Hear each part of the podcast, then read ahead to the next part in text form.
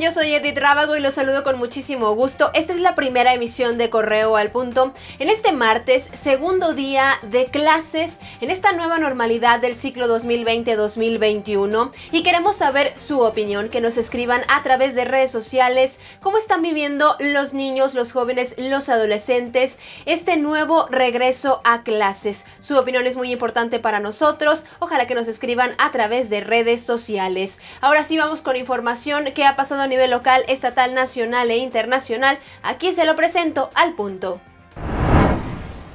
La presa de la olla en la capital será sede del primer Aquacinema que forma parte de un festival de cine en América Latina. Lo anterior se dio a conocer por parte del Festival Internacional de Cine Guanajuato al anunciar que este emblemático espacio será sede para un formato presencial en donde se instalará una pantalla de cine.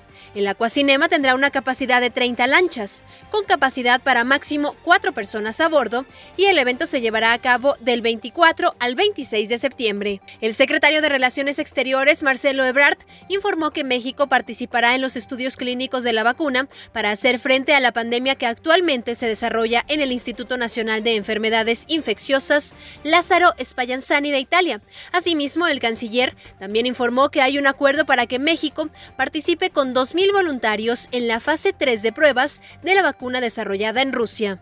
AstraZeneca ha comenzado a probar un tratamiento basado en anticuerpos para la prevención y el tratamiento de COVID-19.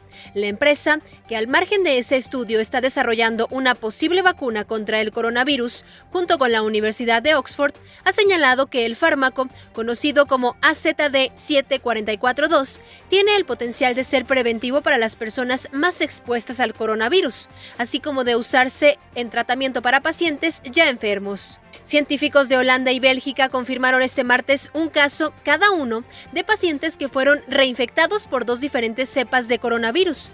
Estos pacientes se suman al primer caso anunciado por la Universidad de Hong Kong el lunes, cuando un hombre de 33 años había regresado a China desde España. Lo invito a que siga conectado con nosotros en redes sociales y en nuestra página web. Nos encuentra como periódico correo. No se olvide de adquirir nuestra edición impresa y en unas horas más mi compañero Roberto Itzama lo estará esperando para compartirle más información. Mientras tanto, si es posible, quédate en casa y cuídate mucho. Hoy, en nuestras redes sociales, no te pierdas. Sin plan emergente para apoyar a estudiantes. Pese a ello, titular de la CEDESU afirmó que la SEG sacará a flote el ciclo escolar. Además, trabajadores de Dolores Hidalgo le ganan al municipio. Tránsitos recibirán todas sus prestaciones. Y reporteras interponen denuncias por agresión policial durante manifestación en León. Mantente conectado e informado en Correo al Punto.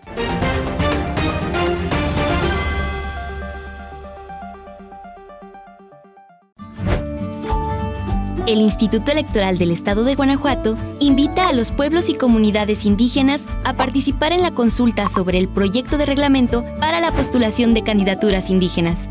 Entra a la página www.ieg.mx y aporta tus sugerencias y opiniones en el buzón electrónico. Tienes hasta el 26 de agosto. Participa.